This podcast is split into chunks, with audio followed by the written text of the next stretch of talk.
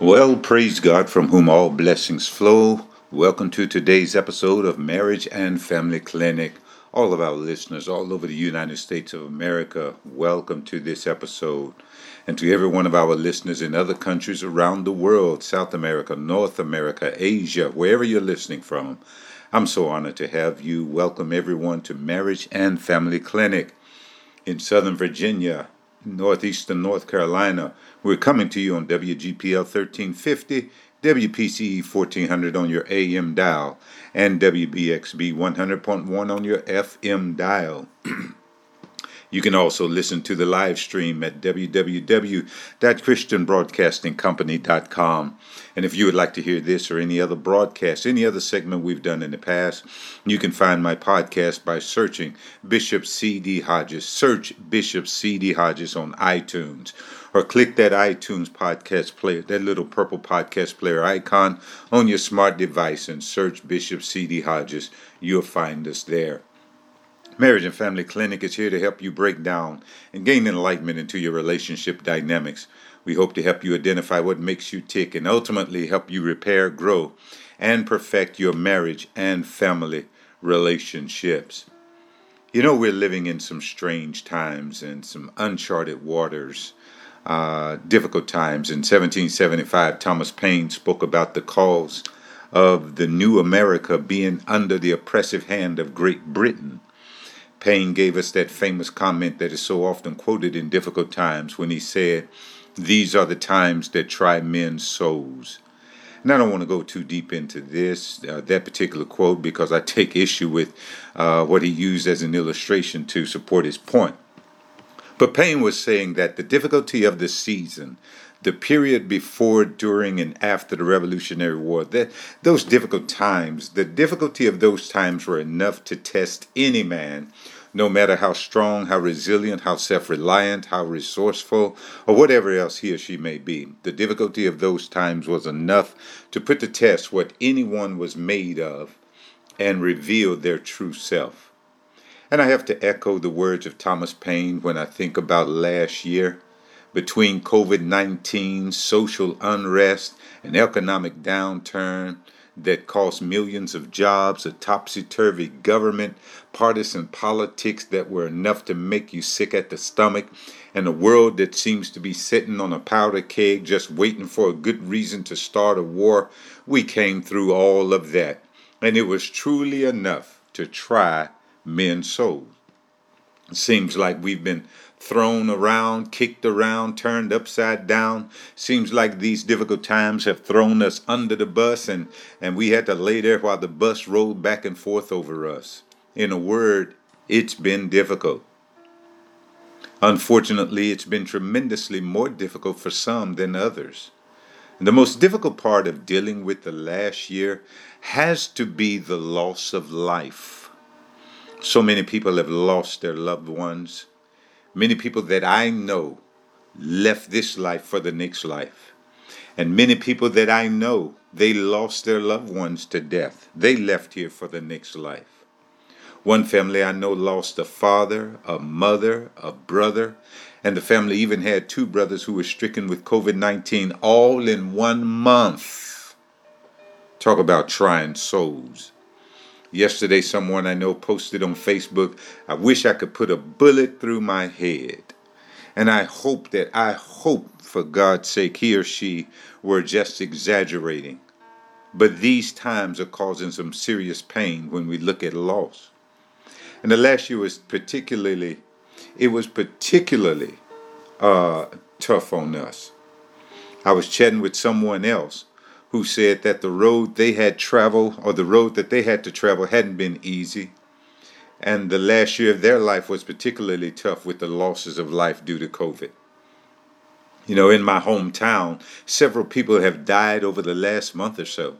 And in a small town like my hometown is, everybody knows everybody and and and and and so many people's lives are intertwined and so many relationships are intertwined there that loss strikes so many people in different ways.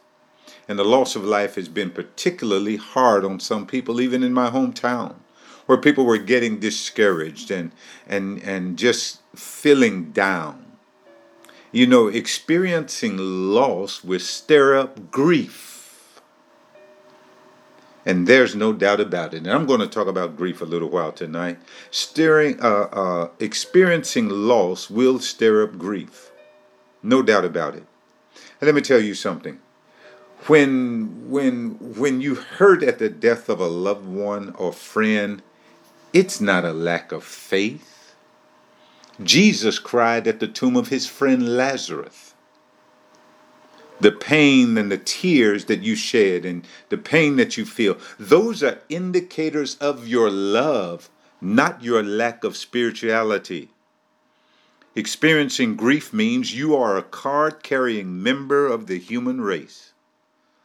The time to be truly alarmed is when you don't experience grief at loss. When you're closely attached to someone, closely attached to something, and you don't experience grief when you lose them or lose that thing. That's the time to be alarmed. So I want to talk about grief for a little while. Grief is a strong, intense, just just a strong intense heavy feeling of pain and suffering we feel when we lose a person and in some cases when we lose a thing your spouse your children your parents your friends you lose them and you're going to experience some grief your house your job you lose those things and you're going to experience some grief Grief is really painful, and you don't just come out of it overnight. Some people lose a spouse to death, and it takes a few years to process it.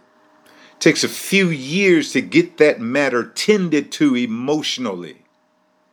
Notice I didn't say get over it, I just said get that matter tended to. Some relationships are so intimate, so strong. The relationships are so strong, they're so cl- tight, they're so close that you never get over the loss. You just process it. And that's why I say you tend to these matters emotionally. You may not ever get over some things. For some people, a couple of years may go by, but they feel like the loss was just yesterday.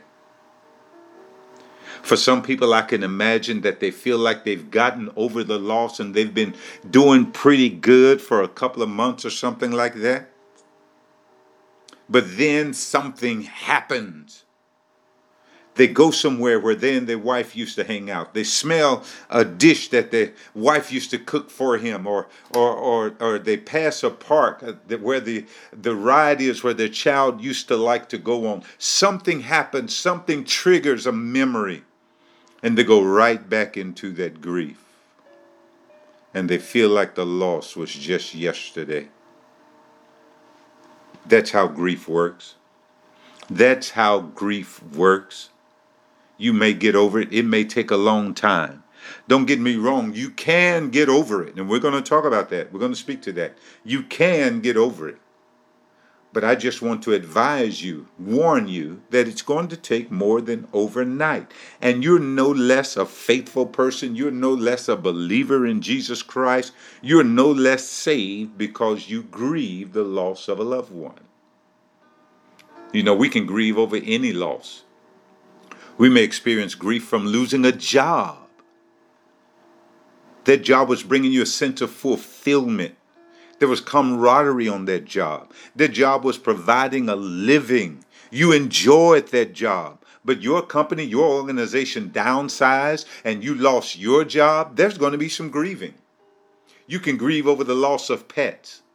You can grieve from losing comp- grief, grieve, excuse me, from losing a competition.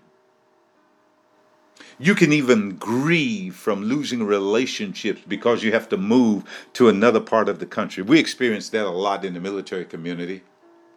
I remember a few years ago when I was pastoring in Okinawa, Japan.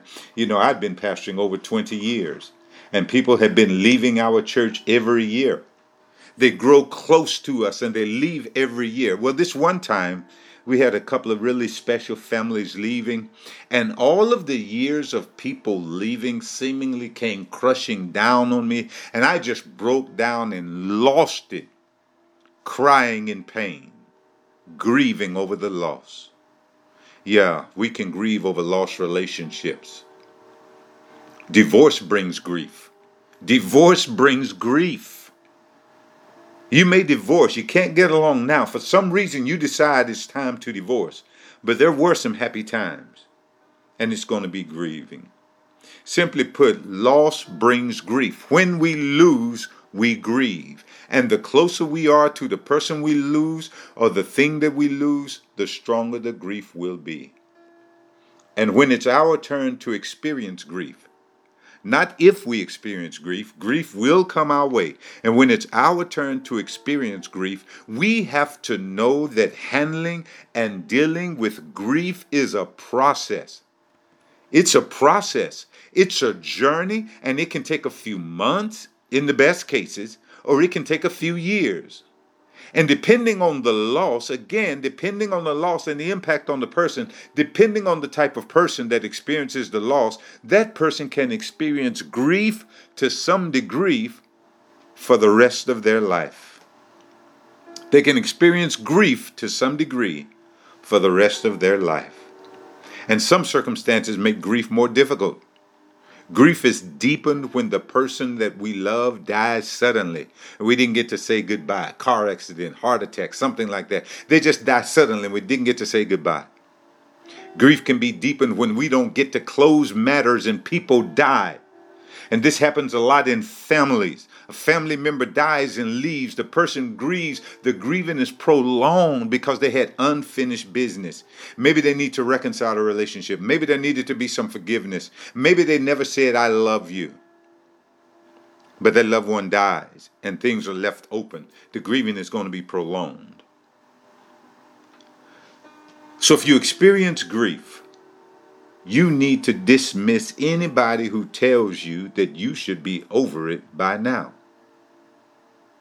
But if you understand grief better, you increase the likelihood of bouncing back and covering the journey to healing in a shorter amount of time. If you understand how grief works, don't pay any attention to people who tell you you should be over it by now. They're not feeling what you're feeling, they didn't experience what you experienced. But I want to help you understand how grief works so that when we do experience grief, we increase the likelihood that we're going to be suffering for much shorter amount of time. First of all, grief will pull on several of your emotions. Grief will pull on you in several different directions. Grief will pull on several parts of your several parts of your being. Grief will tax you in multiple emotional areas. But it's normal. Grief may hit you psychologically through your thoughts, your attitudes, your feelings. Grief may hit you socially because it's going to affect your relationships, the way you interact with other people. It may change your attitude, it may change your your your your your pattern of communication because you're experiencing that grief. You may be short with people, you may tune people out. It's going to affect your relationships. And grief may hit you physically because it can certainly affect your health. Help it affects your mental health. It affects your physical health. Everyone experiences grief differently. No two people are the same. Even identical twins would experience the same loss but they experience grief differently that's just the way it is and that's the power of being individuals however the way we understand and work through grief again can either prolong it or shorten the suffering period, can prolong or reduce the suffering. Let's talk about this. Psychologists have long taught that there are five stages of grief. Five stages of grief denial, anger, bargaining, depression, and acceptance. And I want to look at these briefly. I want to look at these very briefly. And if you've ever been through grief, you can probably identify these. And if you're dealing with someone who's going through grief, I want you to listen carefully because you may be able to detect something going on in them and be of greater assistance helping them to recover. So, the five stages of grief, the five stages of grief denial, anger, bargaining, depression, and acceptance. The first stage is denial, the denial stage. That means it's difficult to accept the notion that the loss has actually occurred. We may actually know there is a loss. We, we, we intelligently know there is a loss, but we have not experienced the emotional aspect of the loss. For example, some people may receive the news that their loved one has died. What, the, what will they do? They'll get busy preparing food. They'll get busy making arrangements for visitors who's coming in town. They'll be, get busy making preparations. They'll get busy doing some kind of work. And they delay the emotional response to the experience. They have yet to experience that emotional response to their loss. That's the denial stage. I remember watching the movie uh, when we were soldiers, and uh, American soldiers were going into Vietnam for the first time, and uh, uh the the postman and and they were bringing word back of deaths of soldiers, and they went to the one lady's house, and and she knew when they knocked on her door what their message was and she immediately became emotionally uh, uh, uh, stirred up and she began to shake her head. Mm-mm, no, no. She said, mm-mm, mm-mm, no, no, no. That's denial. I don't want to accept it, and I'm going to act like it's not happening. So they'll say no, no, no, and go to get busy doing something. They have yet to experience that emotional response to the loss. The next stage is anger. You know, it's not uncommon for a person in grief to be angry. Angry at themselves, angry at another person. It's not uncommon for a person in grief to be angry at God.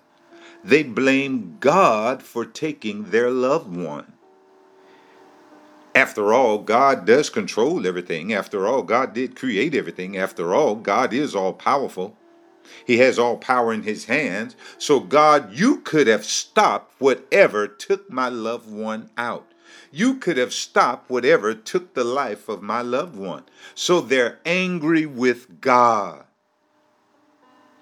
But I thank God that He's loving and understanding and kind and compassionate enough to understand our humanity may get the best of us, and He doesn't pass judgment on us in those angry stages. In that anger stage, the person lashes out at somebody, something. That's just another stage. And after anger, there's bargaining. There is bargaining. When a person knows there's going to be a loss, this is the most likeliest time that we'll see bargaining when the person knows that their, their family member has cancer or some terminal illness or something like that, uh, uh, they may begin to negotiate with God. Try to negotiate. God, if you save my loved one, I'll do such and such. God, if you heal my loved one, I'll do such and such. God, if you bring my loved one out of this coma, I'll do such and such. I'll do such and such. That's bargaining with God. That's the bargaining stage want to trade something to get the favor of their loved one living. That's the bargaining stage. The next stage is depression.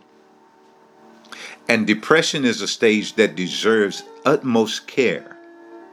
Depression is that time during the grieving process where the suffering seems to be magnified, where the sadness is the strongest, where the impact, uh, where the emotional response, where the emotional toll taken takes on the person and drives them, it, it, it drives them out of their wits. A person in the depression stage may blame themselves. They may question why continue living even. They want to know why should I even keep living? They may begin to withdraw and sink deeper in depression until their depression turns to despair. And that's why depression needs the utmost care. The utmost care is necessary. Because a person can sink so low in depression that they won't be able to come up. A person can sink so low in depression that the only way that they may be brought up is through medication. So we must be careful in the depression stage. And the fifth and the final stage of grieving is acceptance. Acceptance. When a grieving person moves into acceptance, they begin to get their lives together. They accept the fact that I lost my loved one, but I must continue to live. They begin to get their lives together. They begin to re engage in relationships. They begin to reorder their lives. They begin to put things back together. They begin to look to the future. When they accept the loss, they begin to look to the future. Hope rises in them. They decide to live. And this acceptance stage, it's going to be critical if a person de- de- determined is determined to heal. It's going to be critical getting over this acceptance stage, getting through accepting the loss. It's going to be crucial if a person expects to heal.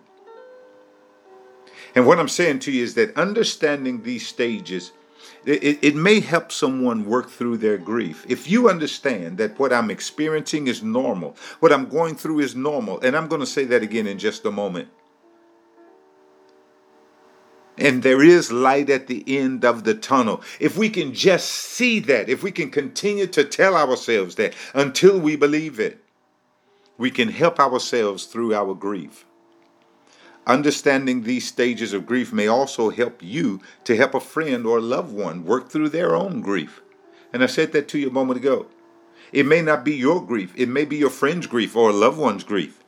If you understand the stages of grief, you may be able to detect where they are in their stages and help them regain hope.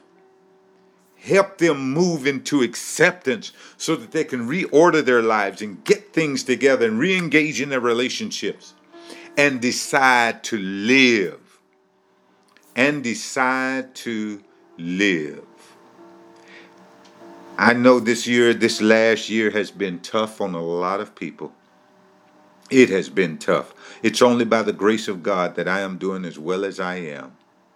It's only by the grace of God that we were blessed blessed with a new grandbaby just a few days before Christmas. It's only by the grace of God. But let me tell you something. You can come out of your grief. If that's you, you can come out of your grief. You don't have to move to despair, and you definitely don't have to lose hope. I want to give you a couple of steps. Dr. Tim Clinton, he offers these steps as a way to work through grief. First of all, be patient. Be patient, patient with yourself. It's going to take some time to heal. Again, it's not going to happen overnight. And there are times, again, when you may think you've gotten over the loss and something will remind you of what you lost. And you seem to take four steps backward. You were taking a few steps ahead, but something happens and knocks you four steps backwards. Be patient. It's going to happen for you. It is going to happen for you. Emotional healing will take time, but it will happen. Next, maintain friendships and, and relationships. Maintain your friendships and relationships. When you're grieving, that's not the time to pull away from people. You need a battle strategy here. And when you're in a small unit in the military, the one thing you do not want to do is be cut off from the main body. You got to maintain communication and connection with the main body because when you cut off, you become easy prey for the enemy. If you separate yourself in your grief, you're going to be cut off from the rest of the world, cut off from your relationships. You're going to be easy prey for despair and depression. When you're grieving, it's not the time to pull away. And when you're engaged in relationships, people, they're going to say things like, uh, uh, God needed a flower in heaven. They're going to say all these cliches and attempt to help you. They mean well.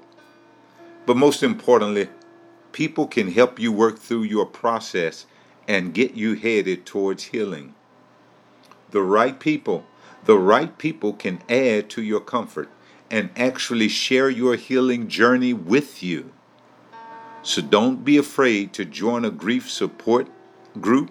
Don't be afraid to share your grief with your pastor. Don't be afraid to ask your brothers and sisters to pray with you. Don't be afraid. Engage your grief so that you can deal with it, process it, and move on into healing. Get on down the road to living. Third thing I want to tell you don't be afraid to feel the pain. The pain of grief is normal. I told you. It's normal. What you're going through is normal. You can't run from it either. You cannot run from it. It is normal. Engage that pain. Feel that pain. It is normal. And doing things to avoid the pain will prolong the pain because it's not being dealt with. And that's the fourth thing I want to tell you. When you do things to avoid the pain, you're not dealing with the pain, so the pain is not being healed. It's just going to linger and fester and turn into something deeper and worse. There's a healthy way to deal with your pain. Don't hesitate to get yourself to a third party, such as a counselor. As always in family and marriage clinic, marriage and family clinic, when you need help, get yourself a counselor. You stand a better chance of healing and growing when you work with somebody, when you engage in a trusting, supportive, nurturing relationship. You're going to help yourself process your pain and your grief and hasten the day to your healing. The fifth thing know that grief is a normal response to loss. I keep telling you this your pain is normal. You're not the first, and you certainly will not be the last. And that's why it's good to know people, be in relationship with people. And and and when you're going through something like grief, hook up and link up with somebody who's been through grief, who's going through. You all can share experiences, build one another up, support each other because your response, your pain, your tears, your anger, your denial, those are all normal responses to loss. So your pain is is normal. And number six, you want to make up your mind to move towards healing. That stage of acceptance. Accept the grief, deal with the grief, get a counselor if you need to, talk to your pastor if you need to, get in prayer meetings, get you a prayer partner, form relationships, engage in relationships, get busy with the business of living your life, work through your grief and know that healing will come. Healing will come. So that's what I want to leave with you tonight. That's what I want to leave with you. We've all been through tough times. Our souls are being tried. We've experienced loss. Some of us are experiencing grief. Five stages of grief denial, anger, bargaining, depression, acceptance. Move through them. Know that what you're experiencing, it's normal. You're not the first. You won't be the last. Be patient with yourself. Engage in relationships. Get your help. Get your help. Don't pull away, but engage in relationships. All right? And I want to leave you with something that's very, very meaningful to me. For all of us who are people of faith, even if you're not a person of faith, I want to share something with you, a verse of scripture, Hebrews 4 15 and 16. Hebrews chapter number 4, verses 15 and 16. And I'm going to read this to you from the Message Bible. We don't have a priest who is out of touch with our reality. He's been through weakness and testing. He's experienced it all, all but the sin. So let's walk right up to him and get what he is so ready to give. Take the mercy, accept the help. And I want to end on that today. I want to end on that in this episode of Marriage and Family Clinic. We who serve the Lord Jesus Christ, we who are saved by Jesus Christ, He's our high priest. And what we feel, what we go through, those are not foreign concepts to Him. He's been through it all. So let's take these burdens. Let's take our grief to the Lord and leave them there. Hey, listen, I'm out of time. I'm out of time. Just wanted to share and encourage you to deal with grief. This is Marriage and Family Clinic. If you're going through something, you need to talk about it, got some questions about it, email me, cdhodges at hotmail.com. Inbox me on uh, Facebook, Bishop Carl Hodges. Look me up on iTunes and find out uh, find our podcast, Bishop C. D. Hodges. Listen, we're going to be here next week, same time. Come find us. Until then, remember, you cannot have peace without surrendering your life to the Prince of Peace. God bless you. We are out.